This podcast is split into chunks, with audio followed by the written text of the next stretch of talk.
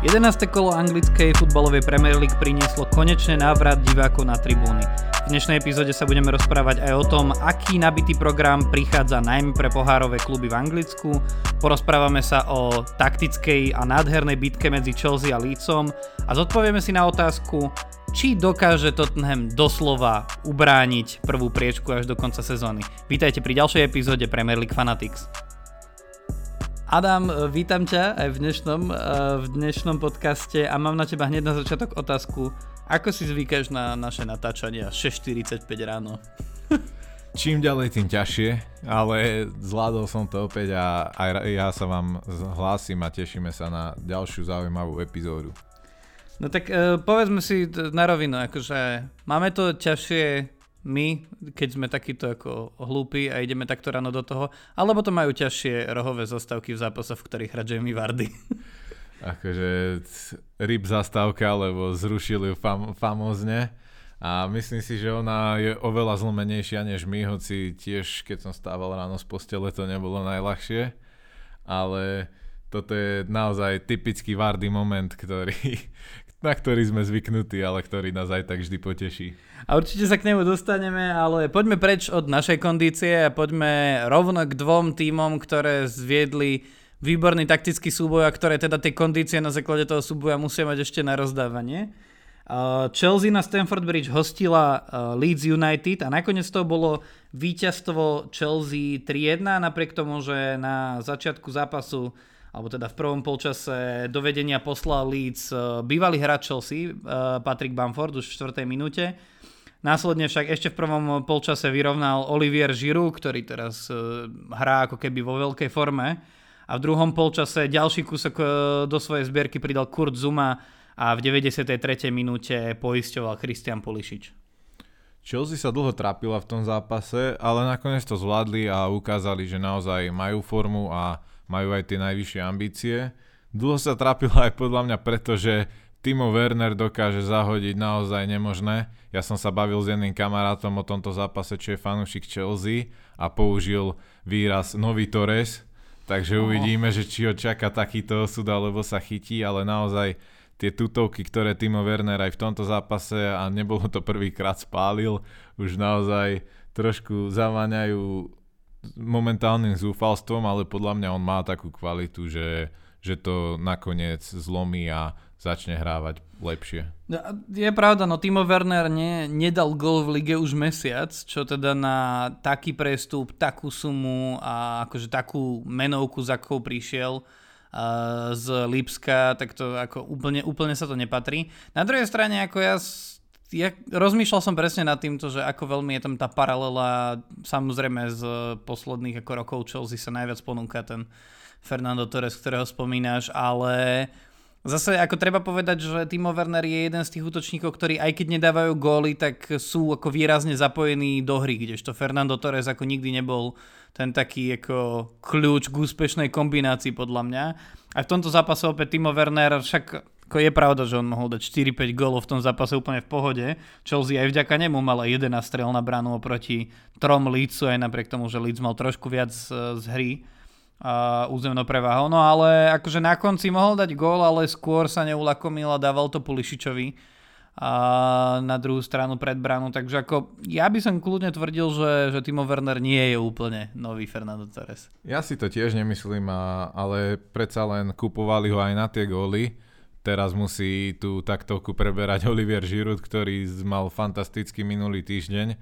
Po štyroch góloch v Lige majstrov pridal ďalší aj proti Lícu a ja som bol vždycky fanúšik tohto hráča. Mrzelo ma, keď odchádzal z Arsenalu a vždy je tá debata, že či je on preceňovaný alebo podceňovaný a ja osobne patrím do tej kategórie ľudí, ktorí hovoria, že je podceňovaný, pretože tie, ten talent na góly a ten, ten čuch má a za to, že mu nevyšli jedny majstrovstvá ho takto odsudzovať je podľa mňa trošku, trošku nemiestne. Ja zase naopak nie som úplne fanúšikom Oliviera Žiru a podľa mňa najväčším fanúšikom Oliviera Žiru je on sám, keď ho sledujem občas na ihrisku alebo mimo neho. Ale akože treba povedať, ja akože som veľkým fanúšikom štatistík, ale veľmi často pri tej Premier keď už akože sme číslami presítení, tak uh, vidíme aj také, že obskúrne, veľmi špecifické štatistiky, tak som si vytiahol jednu. Olivier Žiru sa stal totižto tým gólom najstarším hráčom, so šiestimi zápasmi s, s golom v rade pri účasti v základnej zostave. tak to je také ako, že chvíľu to ako tr- e, človek musí strebať, ale naozaj, posledných 6 zápasov, keď nastúpil v základe 6 gólov v jeho veku a pri ako tej dynamickej hre, ktorú Chelsea, uh, Chelsea ukazuje, tak to je naozaj klobúk dolu. Uh, klobúk dolu, ale aj Kurzuma, uh, stoper, 4 góly, určite všetci, ktorí ho majú vo fantázii, ak ten náš kolega ešte stále má kompletnú obranu Chelsea, tak už ako, ešte stále to tak je, hej? Ah. Kurzuma uh, potom ako jeho výkony boli skôr diskutabilné v minulej sezóne, tak okrem toho, že obrane Chelsea na čele s ním a uh, Tiagom to funguje, tak uh, 4 góly z jeho strany. No ale čo, čo si vieme povedať o výkone Lícu? Mm, Leeds hral to, čo vždycky, oni to, ako som spomínal, už asi pred dvoma kolami oni hrajú tie zápasy, že buď oni vyhrajú jednoznačne, alebo ich súper a nejaké nejak strašne takticky, defenzívne sa oni naozaj nesnažia hrať, hoci, hoci tú defenzívu majú dobrú a najmä sa mi páči ich brankár Melie, ktorý, ktorých dokáže podržať v ťažkých chvíľach, ale ukázalo sa, že naozaj Chelsea s tou, s tou kvalitou, ktorý ma, ktorú v kádri majú, boli až príliš ťažký oriešok na tohto ambiciozného nováčika. Rozhodne možno jedinou zmenou bolo to, že, že Leeds výnimočne neprestrieľal svojho supera. Tak akože to sa nevidí veľmi často. Ja som aj, keď som videl, že tie tri strely na bránu v štatistike, tak som minimálne sa pozeral potom, že či zase to nie je taký ten syndrom Leeds, že že potrebujem vždycky 5 striel na to, aby aspoň jedna bola na bránu, ale v tomto prípade naozaj, že Chelsea ju prestrelala. Ja začínam mať taký pocit, že to je, ten, tento zápas je jeden z dôvodov, prečo ja mám pocit, že Chelsea je viac adept na titul ako Tottenham, napriek tomu, že je prvý, lebo tá ich hra, uh, keď dokáže naozaj ako že dynamic, dynamikou uh, nejakým spôsobom sa vyrovnať aj tej akože drvivej preha, prevahe Lícu, tak si myslím, že to Frank Lepard so svojimi chlapcami majú dobre našliapnuté. No ale poďme možno na uh, ďalší zápas, na ktorý ja som bol osobne samozrejme veľmi zvedavý. Uh, rozprávam o zápase medzi domácim West Hamom United a hostujúcim Manchesterom United. Uh, po prvom polčase uh, síce West Ham vyhrával golom Tomáša Součka, ale po druhom polčase a po miernom prestriedaní na strane Manchesteru prišli tri góly Paula Pogbu, Masona Greenwooda a Markusa Rashforda, po ktorých si odnašali z London Stadium Červený diabli 3 body. Uh, Adam, myslíš, že existuje zápas, ktorý viac môže byť názorným príkladom frázy uh, dva rôzne polčasy? No presne tak, ale nie je to v prípade Manchester United túto sezónu prvýkrát. Ich to tie vonkajšie zápasy asi naozaj baví otáčať. Najprv si nehajú dať gól a potom, potom to otáčajú. West Ham ale naozaj zaslúžene vyhrával po prvom polčase. Tam podľa mňa do veľkej miery dominovali a United sa naozaj veľmi trápili.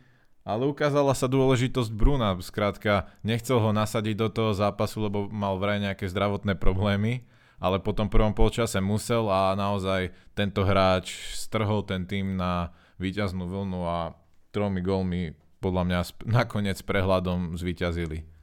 Ja začínam mať taký pocit, že tento akože význam Bruna Fernandeša má svoje plusy a minusy. Takže plusom je rozhodne to, že to sme videli, že keď Bruno, a ja si myslím, že aj Markus eh, Rashford, keď eh, prišiel na ihrisko, takže obidvaja ako totálne zmenili uh, hru Manchester United.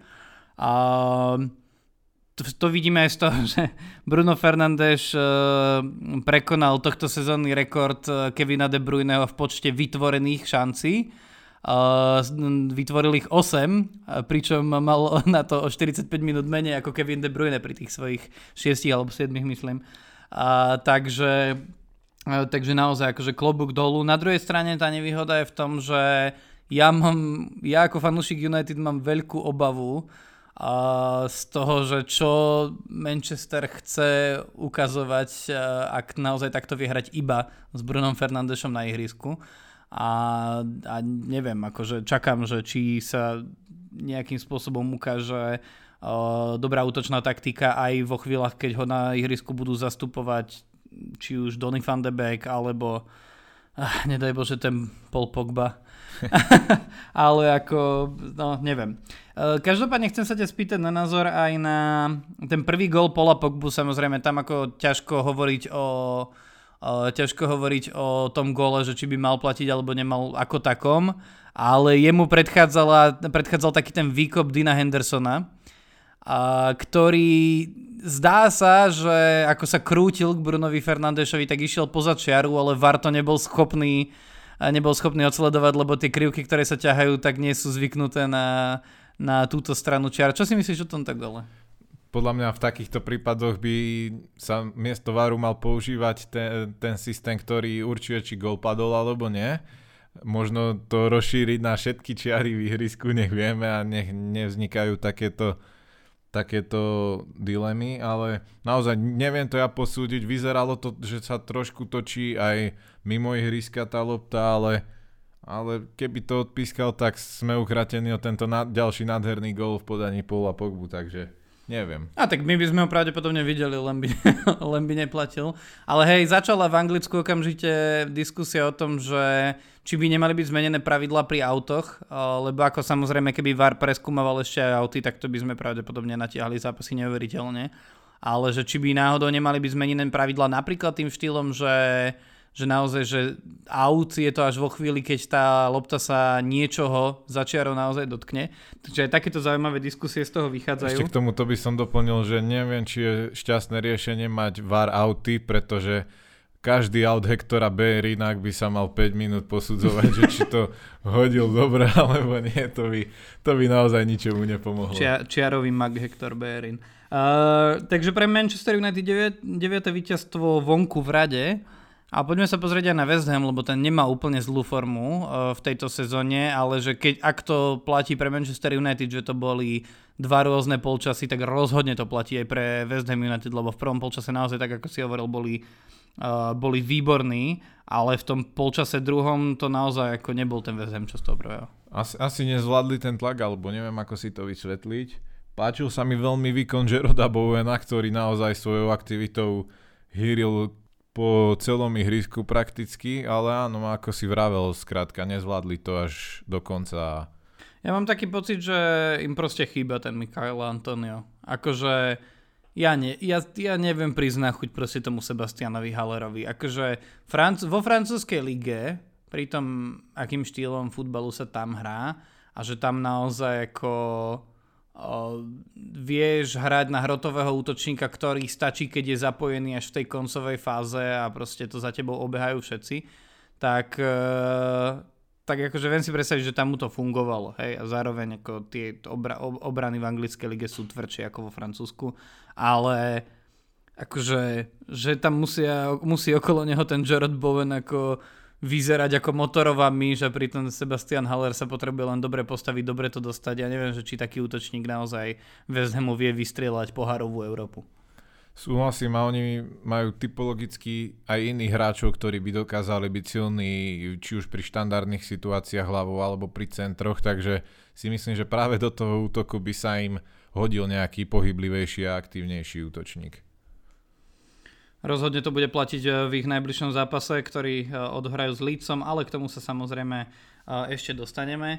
Poďme sa pozrieť na zápas, o ktorom ty by si sa nerad rozprával, lebo máš rád ten svoj článok 5, pri ktorom by si chcel mať právo sa nevyjadrovať. Ale musíme sa baviť o severolondýnskom derby. 2-0 vyhral doma Tottenham s Arsenalom a pri navrate divákov, o ktorom tiež sa ešte teraz eh, teda trošku porozprávame, eh, pri navrate divákov na, na štadión Spurs sme videli góly Hyungmin Sona v 13. minúte a na konci prvého polčasu aj gól Harryho Kanea, ale hlavne treba povedať, že neviem, či sme videli niekedy viac Mourinho štýl víťazstva, ako bolo práve toto. Ale zaslúženie, akože naozaj ten Arsenal si napriek tomu, že možno mali tú prevahu al, uh, hernú alebo tak, tak podľa mňa si jednoznačne nezaslúžili vyhrať. Ja naozaj sa mi na to ťažko pozeralo, proste nádherné góly Sona a Kejna Tottenham hral to, čo chcel a Arsenal hral presne to, čo nechcel. Trošku mi už začínajú aj liesť na nervy Artetové výroky po zápase, ktorý sa verejne čudoval, že prečo oni nestrieľajú góly, keď dali do 16 viac centrov než kedykoľvek predtým. No ale keď si pozriete na súpisku Arsenalu, tak kto tam bude hlavičkovať na tie centre, veď oni absolútne nemali, nemajú ten typ hráčov, oni potrebujú hrať podľa mňa úplne iný futbal. Preto ti chýba ten žíru. Áno, presne tak. To, som, to, to tu mám aj dokonca napísané, že posledný útočník, ktorý tam bol na zakončovanie takýchto centrov, tak ten teraz strieľa goly v Chelsea. Takže naozaj je to trápenie a myslím si, že Arsenalu momentálne dosť chýba nejaká útočná identita a naozaj nechcem sa nejak hlbšie vyjadrovať k tej ezilovej debate. Mne sa nejak ku koncu toho, čo hrával, tak sa mi vôbec nepáčili jeho výkony, čiže ja som nejak ani nekritizoval tie, to jeho vynechanie zo súpisky, napriek tomu, že je naj, najlepšie platený hráč celej Premier League, ale jednoznačne tam chýba tá kreativita v strede zálohy a keď nie je Zila, tak tak podľa mňa v januári musí niekoho priviesť Arsenal do stredu zálohy. Vy v Arsenale aj produkujete vyslovene takýchto hráčov, nám ste Alexisa poslali, aby toto bral peniaze. No, nič. A ako vám ten slúžil? No výborne, výborne. Akože veľ, obrovské peniaze na ňom zarobil United, keď ho posielali do Interu. Len čo je pravda. Uh, Tottenham je s desiatým zápasom bez prehry a opäť uh, trošku do rubriky obskúrne štatistiky, ale veľmi veľa sa, obzvlášť po tomto zápase z pochopiteľných dôvodov, rozpráva o kombinácii Sona s Kaneom, pretože opäť každý z nich mal po jednom góle a po jednej asistencii na ten druhý gól. Uh, takže začali v Anglicku samozrejme počítať, že koľko vlastne tá, to partnerstvo medzi nimi dvoma vyprodukovalo už gólov. No a je to veľmi, je to veľmi ako zaujímavé, zaujímavé číslo. Čo sa týka tejto sezóny, tak v tejto sezóne vyprodukovali spoločne títo dvaja hráči zatiaľ 11 gólov čo teda v historických tabulkách je už iba dva góly za tým najlepším uh, výkonom a uh, ten ešte z čias uh, Alana Shearera a Chrisa Satna. Pred sebou majú ešte aj Frasera s, Wil- Wilsonom z Bournemouthu z pred dvoch rokov. No a čo sa týka celkového, ako celkovej štatistiky, nielen v sezóne, ale partnerstva dvoch hráčov, tak momentálne sú už na druhom mieste. Týmto zápasom prekonali Aguera s Davidom Silvom. No a už jediné uh, produktívnejšie duo v histórii Premier League boli Didier Drogba s Frankom Lampardom. Tí, mali, tí vyprodukovali uh, len medzi sebou 36 gólov, Kane a Son majú 31 a môžeme očakávať, že v tejto sezóne to naozaj padne podľa mňa naozaj fantastický ďalší výkon ich. Zase opäť sa potvrdilo, že vždycky, keď predám Sona na fantasy, tak sa mi to nevyplatí. Zlakol som sa tých ťažkých zápasov, ktoré pred sebou mali, ale ukazujú, že, že im je to jedno a naozaj dokáza, dokážu podávať kvalitné výkony bez ohľadu na to, proti komu hrajú.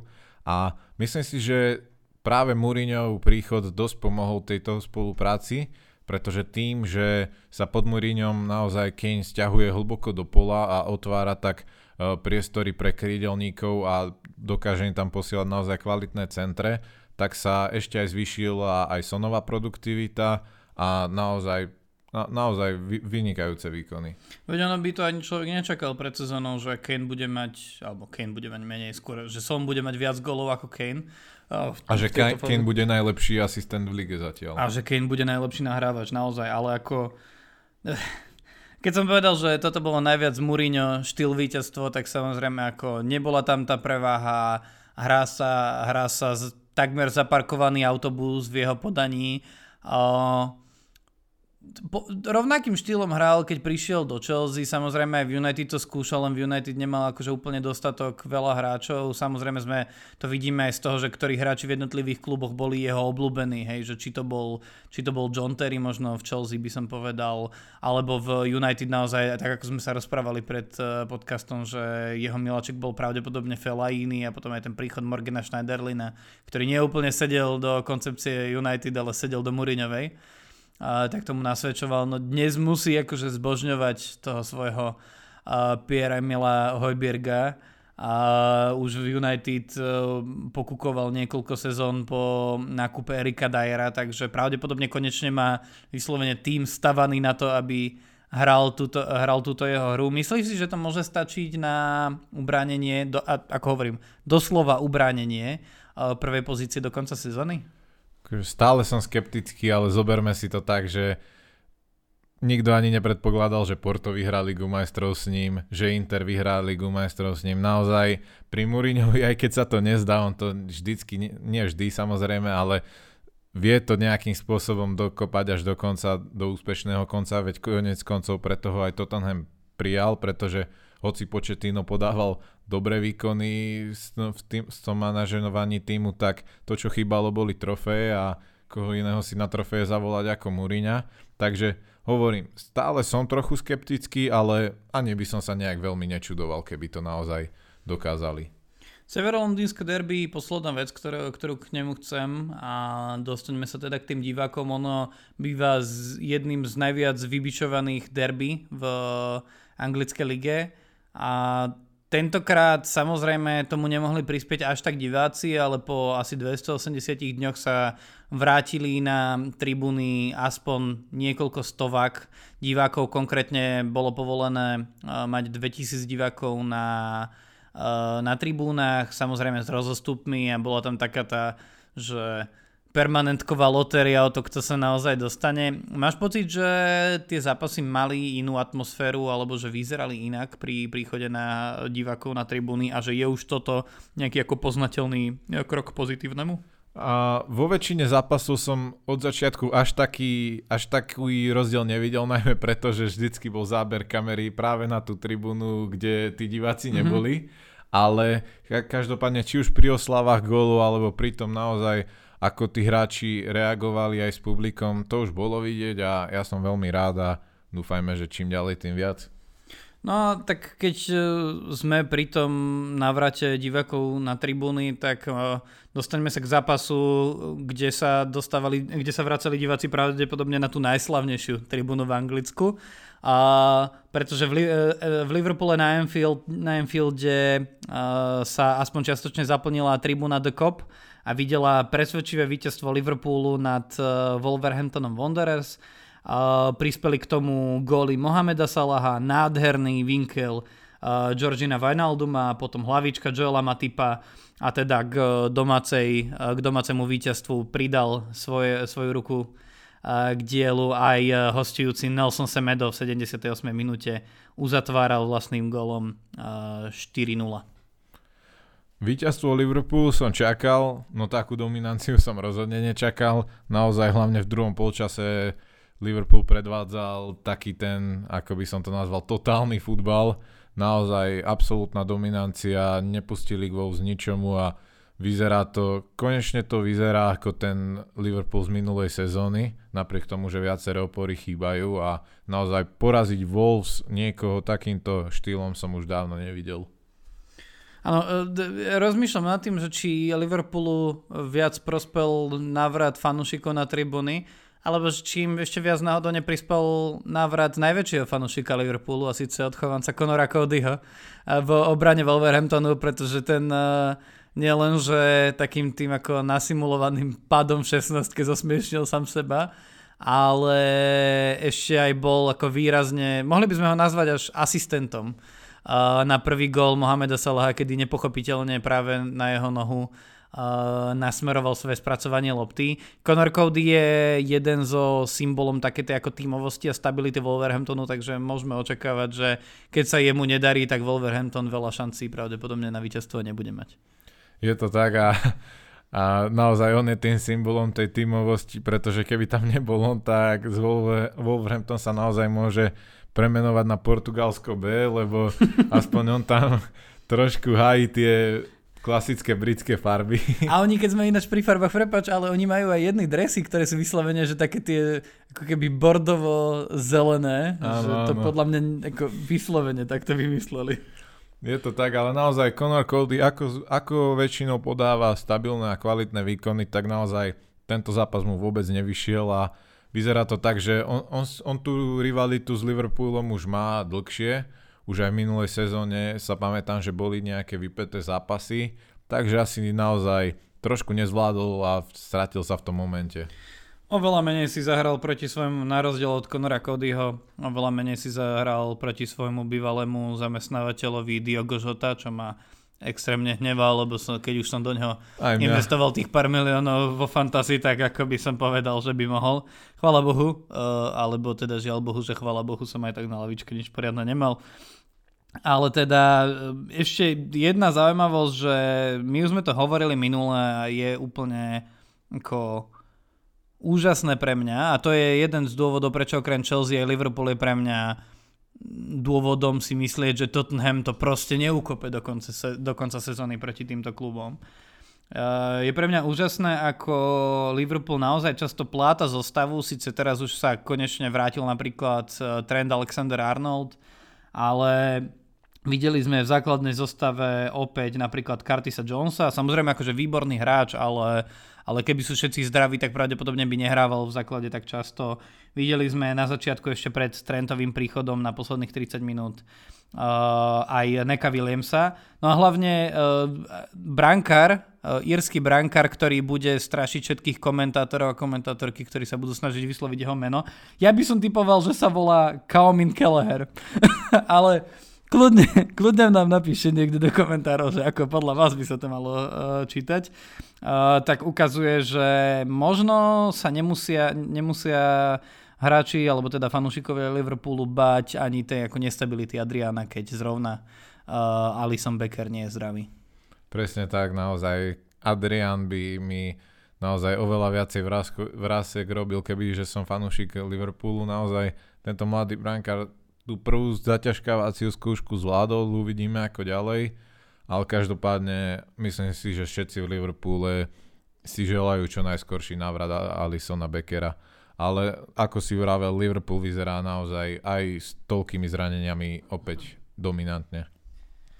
Poďme teda na ďalšie zápasy. Pozrime sa napríklad na Tour of More, kde uh, Burnley uh, hostilo vlastne v prvom zápase, keďže sa zrušil uh, zápas z Aston Villa s Newcastle, tak to bol prvý zápas tohto kola. Burnley hostilo uh, Karamelky z Evertonu a po gole v treťom minúte od Robyho Bradyho a následnom vyrovnaní v tretej minúte mm, nastaveného času prvého polčasu z kopačky Dominika Calverta Luina sa už v druhom polčase nič zásadné nestalo a teda tieto dva týmy sa rozišli z remízou, s ktorou ja mám taký pocit, že asi nemôže byť spokojný ani jeden z tímov, pretože Burnley stále zápasí uh, so snahou akousi uh, výjsť z tej poslednej trojice, ktorá na konci sezóny bude znamenať zostup do Championship a zároveň Everton sa snaží nájsť tú formu, ktorú mal na začiatku sezóny a teda jeden bod z trápiacim sa Burnley nemôže byť nejakým indikátorom uh, tejto navrátenej formy. Presne tak, Everton nejak stráca to, čo hrali v začiatku sezóny, prehra s Leedsom, remíza z Burnley, akože niečo sa tam deje. Neviem, čím to je, ako, by, ako keby ich ten tlak na seba začal nejak zväzovať, možno už mali, už sa možno videli niekde v pohárovej Európe alebo dokonca v Lige majstrov a teraz im to začína škrípať. Teraz majú ďalší ťažký rozpis pred sebou, hrajú s Chelsea, Leicesterom, Arsenalom, Sheffieldom a Manchesterom City čiže iba dva ľahké zápasy s Arsenalom a Sheffieldom. a v súčasnej forme sa im naozaj budú body zbierať veľmi ťažko, ešte keď k ním prirátame tento rozpis. No a čo sa týka Burnley, tak asi ich trochu prebudil ten výprask od City, ale postupne začínajú zbierať tie body ako tak a nečudoval by som sa, keby sa takýmto štýlom opäť zachránili, ako sme to videli už pár sezón do, do, predtým A ešte doplním, že mňa najviac zaujalo na tomto zápase súboj brankárov, pretože aj Gareth Southgate, tréner anglickej reprezentácie, bol v hľadisku a Nick Pope versus Jordan Pickford, čo sú jeho prvé dve voľby, sa ukázali práve v tomto zápase. A myslím si, že nejak, nejak mu tento zápas nenapovedal, že koho vybrať, pretože obidva majú, mali pár veľmi kvalitných zákrokov a naozaj neviem, neviem, čo si on myslí, že koho, koho zobrať skôr. Ja som trošku viac fanúšik Nika Poupa, ale uvidíme. Tak e, keď by sa ešte David Decha zranil, lebo ináč to nevidím, tak uh, Dean Henderson ako chytal konečne uh, opäť v bráne Manchester United, tak samozrejme to je ten, tá tretia puclička do skladačky. Uh, Anglicko rozhodne ako nemá problém s tým, že by brankára nemalo. Uh, samozrejme začína byť medzi fanúšikmi ako veľká diskusia o tom, že z akých dôvodov Jordan Pickford má ešte také silné postavenie, lebo naozaj ako Eh, Nick Pope a aj Dean Henderson, keď zrovna hráva, tak podávajú ako vynikajúce výkony, kdežto Jordana Pickforda si viac pamätáme podľa tých výkonov menej podarených. Eh, každopádne určite zaujímavý, eh, zaujímavý súboj. Pre mňa len také dve poznámky. Jedna je, že že minimálne v druhom polčase ja som absolútne necítil to tabulkové postavenie týchto dvoch tímov, lebo momentálne po tom zápase a po tom poslednom kole Everton máme na 9. priečke, Burnley myslím na 18. Ale v druhom polčase, ak mal niekto šancu dostať sa do vedenia, tak to bolo skôr Burnley.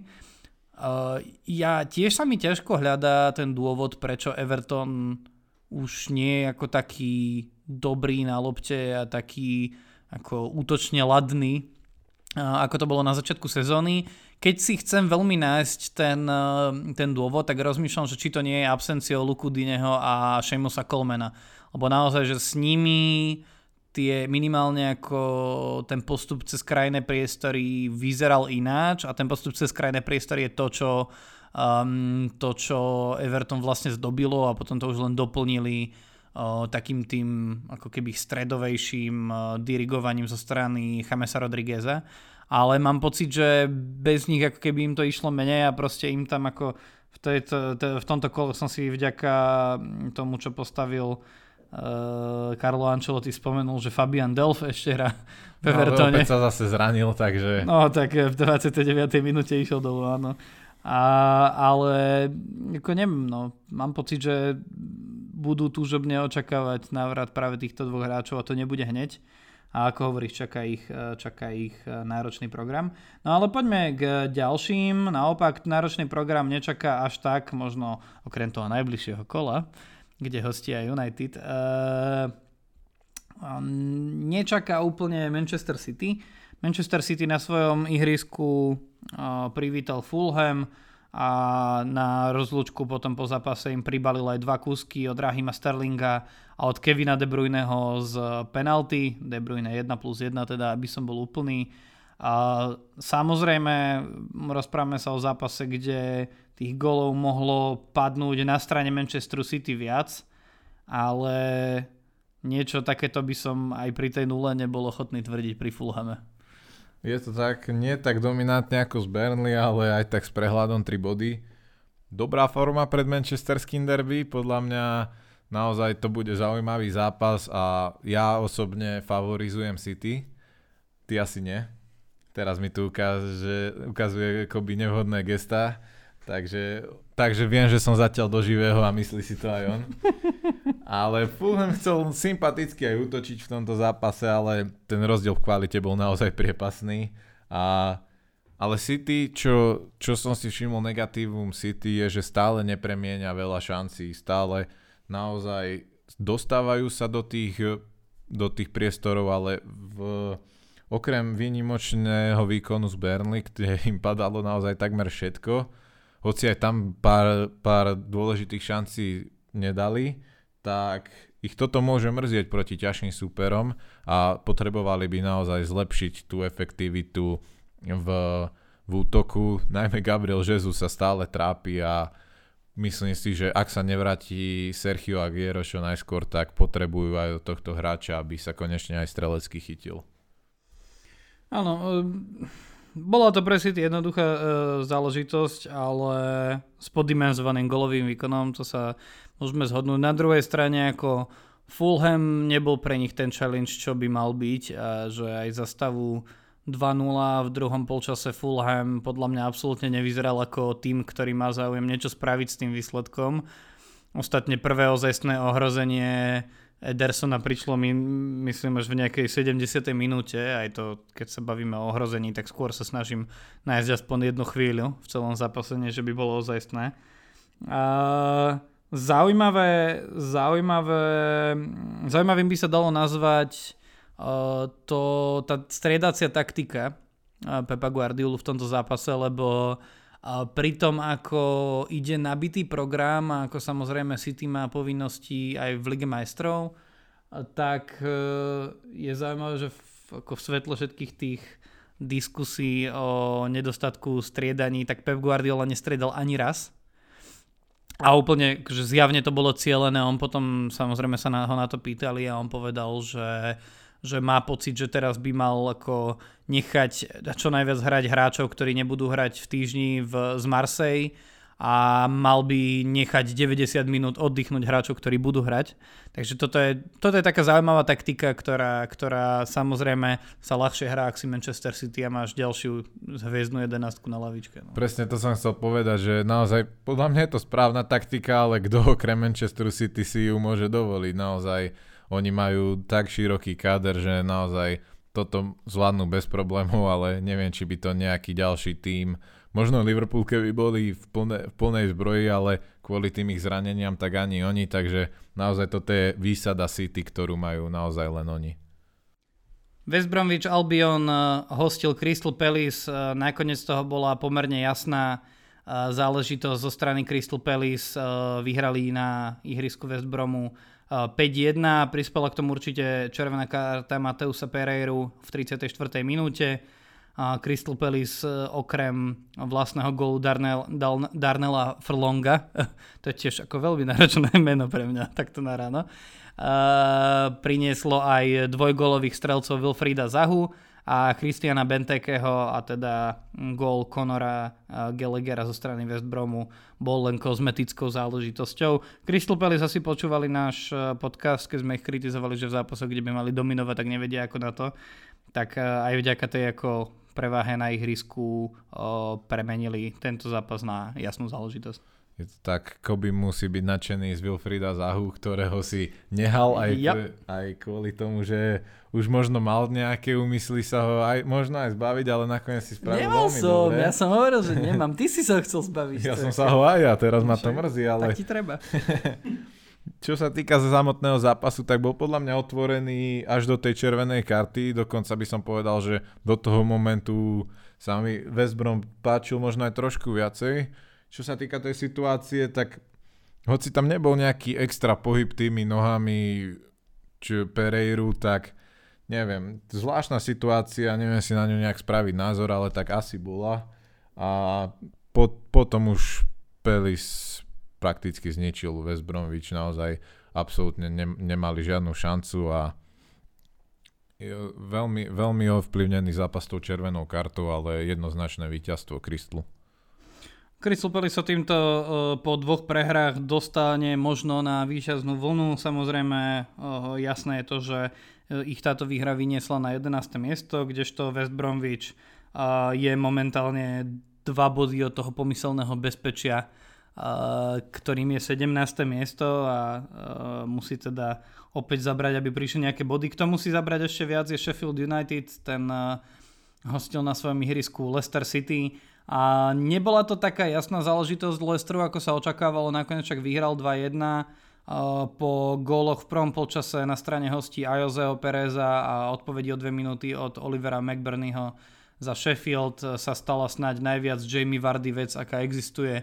Gól v 90. minúte a rozflakaná rohová zastávka pri oslovách tohto gólu. Áno, Leicester sa natrapil, ale opäť sa stalo to, čo ja hovorím vždy, že že, mu, že hoci Leicester má kvalitný tým, vždy musí rozhodnúť Jamie Vardy a naozaj pred koncom nastala klasická Vardy party a jednoznačné, nie jednoznačné, ale klasické vý, víťazstvo Leicesteru, kde opäť Jamie Vardy rozhodol za 5 minút 12. Tak, ja som rád, že konečne sa mi aspoň trochu oplatilo mať Jamesa Madisona a konečne mi aspoň za jednu asistenciu uh, priniesol bod, ale naozaj ako Sheffield uh, naďalej bez výhry a síce v tomto zápase ako chlapci Krisa Valdera držali dlho nádej na bod a kľudne mohli akože v druhom polčase aj dostať sa uh, na koňa pri niektorých šanciach, ale nakoniec to muselo byť ako veľmi zlomená atmosféra v šatni po zápase. A opäť, z, z, opäť majú stále iba jeden bod a už sme prakticky v 12. kole a ja naozaj nečudoval by som sa, keby Chris, keby Chris Wilder nevydržal do Vianoc. No uvidíme, že či prežije uh, Ole Gunnara Solskjaera a niektorí si to tu možno prajeme, aby... no a nič, to je jasné. Uh, poďme na posledný zápas, uh, ktorý aj uh, chronologicky bol posledný až v pondelok a bola to bitka o Južné Anglicko. Uh, Brighton na svojom ihrisku privítal Southampton a síce sa po penalte kopanej Pascalom Grossom v prvom polčase uh, a teda aj po ruke Jamesa Ward-Prowsa dostal na konia, no v, no v druhom polčase, alebo teda no, ešte na konci prvého polčasu hlavičkoval vyrovnávajúco Janik Westergaard a teda potvrdil takú akúsi že dominanciu pri štandardných e, situáciách zo strany stoperov Southamptonu. A víťazný gól e, pridal navrátile ze striedajúci Danny Ings, ktorý premenil uh, opäť uh, penaltovú príležitosť, tentokrát dal na strane Southamptonu a preto uh, Južné Anglicko videlo víťazstvo uh, svedcov. Na začiatok by som povedal, že Konečne Danny Welbeck našiel svoje miesto vo futbale a svoju silnú stránku, pretože v dvoch zápasoch pod sebe vy, spravil dve penalty, ktoré absolútne z ničoho. Mm-hmm. Takže naozaj Danny Welbeck si našiel t- ten svoj, ako sa hovorí po anglicky, purpose, ten svoj zmysel bytia vo futbale a to, že s nejakým zázrakom vyčarovať penaltu pre svoj tým, aj keď absolútne to na ňu nevyzerá. A obidve tie penalty v podstate okolo nich sa točil zápas. Obidve boli trochu sporné a nemám na ne nejaký extra vyhranený názor. Tá ruka bola naozaj taká, že, že tá lopta podľa mňa ani nejak nezmenila svoj smer ani nič. A čo sa týka toho tej druhej penalty pre Southampton, tak mne sa zdalo, že ten kontakt začal už pre šest, pred 16, ale bolo to naozaj veľmi tesné a nechcel by som byť v koži t- e, rozhodcov, ktorí to museli posudzovať. Ja neúplne budem súhlasiť, podľa mňa iba jedna tá penálta bola sporná, a to síce tá druhá. Ja si tiež myslím, že ten kontakt začal ako na hrane a ako náhle nejaký zákrok je fakt, že na hrane a je veľmi nejasné, že či to bolo v 16 alebo mimo, tak ako ja ako rozhodca, ktorý to chce ako bezpečne odpískať, by som skôr volil tú, uh, tú možnosť za uh, hranicou 16, pretože tá je ako oveľa menej, uh, oveľa menej kontroverzná a oveľa menej, no, akože značne menej zvýhodňuje ten tým, ktorý bol faulovaný. Aj, pre... A každopádne, každopádne Soli Marč, ktorého ty máš v, vo svojej zostave, a fauloval a teda vyprodukoval faul, ktorý bol nakoniec posúdený ako penaltový, ale teda tá prvá, tá, tá ruka Jamesa Ward-Prowsa za mňa, že to nie je sporné proste. Bolo to nešťastné preňho, ale ako za mňa sú dve veci. Jedna vec je, že ak o, lopta nie je na zemi v 16 tak ja nerozumiem tomu, prečo máš potrebu mať ruku nad hlavou. Proste akože v 16 nie. Ale že keď by sme si aj povedali, že to bol proste ako nejaký, ja neviem, že reflex alebo naozaj nešťastie, tak druhá vec je, že že úplne evidentne tá ruka, keď je nad hlavou, tak ona rozšíruje objem tela. Hej, keby to bolo také, že zrovna ju dával za chrbát alebo niečo, tak nepoviem ani pol slova, ale akože ruka nad hlavou, to akože vo volejbale by ti to možno ledva prešlo, tento zákrok, ale naozaj podľa mňa toto nebolo sporné. Je to tak. Ešte by som sa vrátil k tej druhej penalte, že zaujímavé na tom je, že priamo na ihrisku najprv rozhodca odpískal priamy kop a ak by sme spravili par- paralelu s americkým futbalom z NFL, tak pokiaľ sa prehodnocujú takéto situácie pri videu, tak tam musí byť jednoznačný dôkaz o tom, že sa stala tá situácia ináč, než je odpískaná priamo na ihrisku, čo podľa mňa keby sa, čo podľa mňa má zmysel, toto pravidlo a keby sa aplikovalo aj do tejto situácie, tak si myslím, že by ostal priamy kop, pretože jednoznačne tam podľa mňa nebolo v 16. Môže byť, každopádne to uh, v konečnom dôsledku znamená po tomto zápase, že Southampton sa usadil na 5. mieste a Brighton teda nejakým spôsobom sa ešte vyhýba tej poslednej trojke, momentálne 16. a má náskok na 18. Burnley 4 body, čakal však Leicester. No a poďme k tomu, že to koho čaká v najbližšom čase. Treba povedať, že sa blíži veľmi nabitý program, lebo potom ako sa odohrá víkendové 12. kolo, tak už od útorka budeme sledovať zápasy toho kola 13. a následne potom cez víkend opäť, opäť to 14. My sa povenujme v krátkosti iba tomu 12. a potom v týždni sa budeme baviť o tých ďalších dvoch. Už e, v piatok nás čaká súboj medzi Leedsom a West Hamom, ktorý by mohol byť naozaj zaujímavým zaplením dvoch tímov, ktoré sú skôr medzi tým lepším, čo vidíme v tejto sezóne Premier League zatiaľ. V sobotu možno najzaujímavejšie bude derby, alebo teda boj o Manchester, kedy domáci United na Old Trafford privíta rozbehnutý Manchester City. Zaujímavým za normálnych okolností by mohol byť aj zápas medzi však trápiacim sa Evertonom a hostujúcou Chelsea. Určite ja sa teším na zápas a ty si mi tiež naznačil, že to bude jeden z takých tých, ktoré my máme radi, alebo aj ty máš rád teda. A síce medzi domácim Wolverhamptonom a hostujúcou Aston Villou. Možno menej ľudí si pozrie súboj medzi Newcastlom a West Bromom, aj keď ja by som povedal, že by to kľudne mohol byť akože zaujímavý zápas s tými štýlmi, ktoré, ktoré predvádzajú tieto dva týmy. No a čo vybrať z nedelného programu? Z nedelného programu môže byť zaujímavý uh, súboj absolútne trapiacich sa tímov Arsenalu a Burnley. Prepač. A Sheffield sa bude snažiť o svoje prvé víťazstvo na uh, ihrisku rozbiehajúceho sa Southamptonu. Tottenham bude brániť na Crystal Palace pravdepodobne. Bude to teda možno zaujímavý súboj dvoch akože skôr braniacich a protiútočiacich tímov.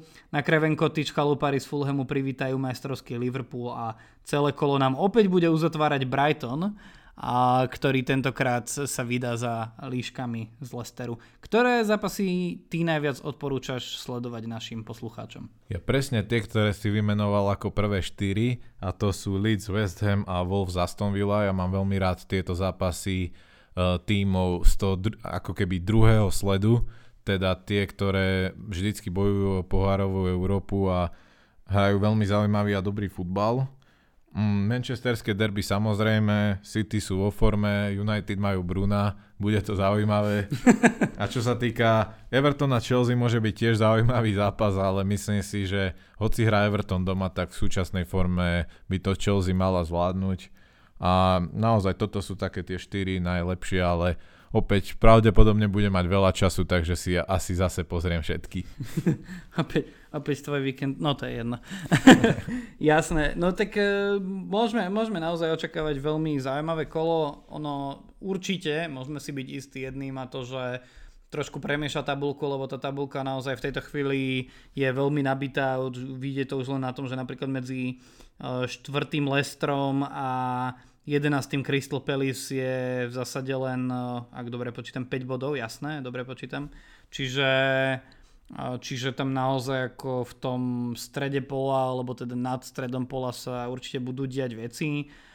Minimálne zápas medzi dvoma Manchesterami to ukáže, lebo tie sa konečne dostali trošku do Nepovedal by som, že do vôd, do ktorých patria, lebo stále 6. Mm, miesto United a 7. City nie je to, čo sa v Manchesteri očakáva, ale akože boli už aj v spodnej časti tabulky v tejto, sezóny, v tejto sezóne, tak uvidí sa, že medzi nimi čo napovie ten zápas.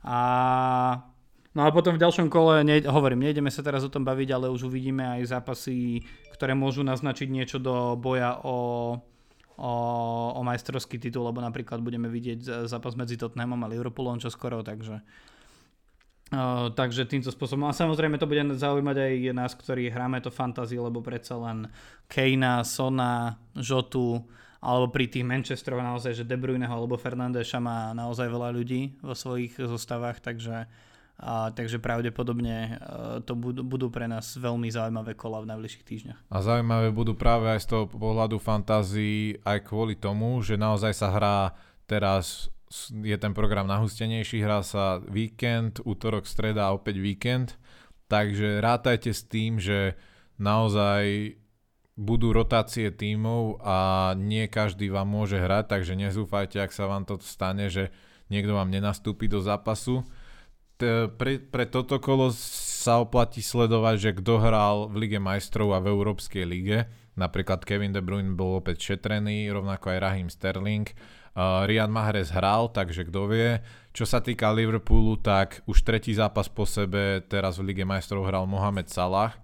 Zatiaľ čo Mane a Firmino boli šetrení.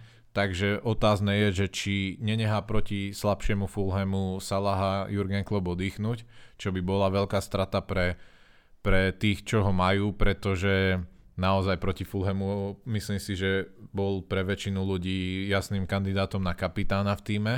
Takže e, sledujte aj tlačové konferencie pred zápasom, nech, nech náhodou sa vám naozaj nestane, že váš kapitán nebude hrať a vravím, Snažte sa možno, ak máte ešte nejaké prestupy, vyberať na toto obdobie vianočné hráčov, ktorí, ktorí nielen, môžu byť, dávať veľa gólov a asistencií, ale budú aj pevnou súčasťou základnej zostavy napriek nahustenému rozpisu. Decid, ďakujeme za rady, Adam. A tento týždeň to dáme, e, vybavíme takto rýchlo, e, nakoľko natáčame trochu neskôr, tak e, samostatná fantasy časť nebude, ale na ňu sa rozhodne môžete tešiť budúci týždeň, kedy kvalitný a pomerne veľký rozbor ukážeme. My teda dnešné ranné vstávanie, samozrejme pre vás asi nejak nás tiež nepočúvate aj ráno, a ukončíme. Ešte posledný dovetok od Adama. Ja mám ešte pripravený taký poučný vianočný príbeh neodohráva sa, ne, neodohráva sa kedysi dávno alebo v nejakej zázračnej krajine, ale priamo pred troma dňami v našom kancli. Už boli skoro 4 hodiny po obede a tak sme sa pomaly chystali domov, pekný zvyšok dňa predo mnou. No ale Koby mu to nedalo a musel zahlásiť, že on ide večer pozerať Ligu majstrov a s iróniou v hlase sa ma spýtal, či, si, či aj ja. No a sám si na to odpovedal, že ja aj ty nemáš čo, keďže Arsenal v žiadnej Lige majstrov nie je. No ale pícha predchádza pád, o ktorý sa hrdinskí bojovníci Lipska postarali a z tej bajnej ligy majstrov vyprašili Kobyho manchesterskú družinu kade ľahšie. Takže teraz môžeme obaja pekne pozerať štvrtky ligu inú, európsku a žiť smutne až do, no minimálne do budúcej sezóny. Takže ponaučenia z tohto príbehu sú, že nebuďte zlí ku kolegom, lebo vždy, keď je niekto zlý ku kolegovi, tak United z niekade vypadnú. Nekopte do fanúšikov Arsenálu, pretože už aj tak majú ťažký život. No a tretie a najdôležitejšie ponaučenie, počúvajte Premier League Fanatics.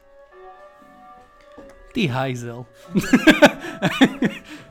Čo si poviem?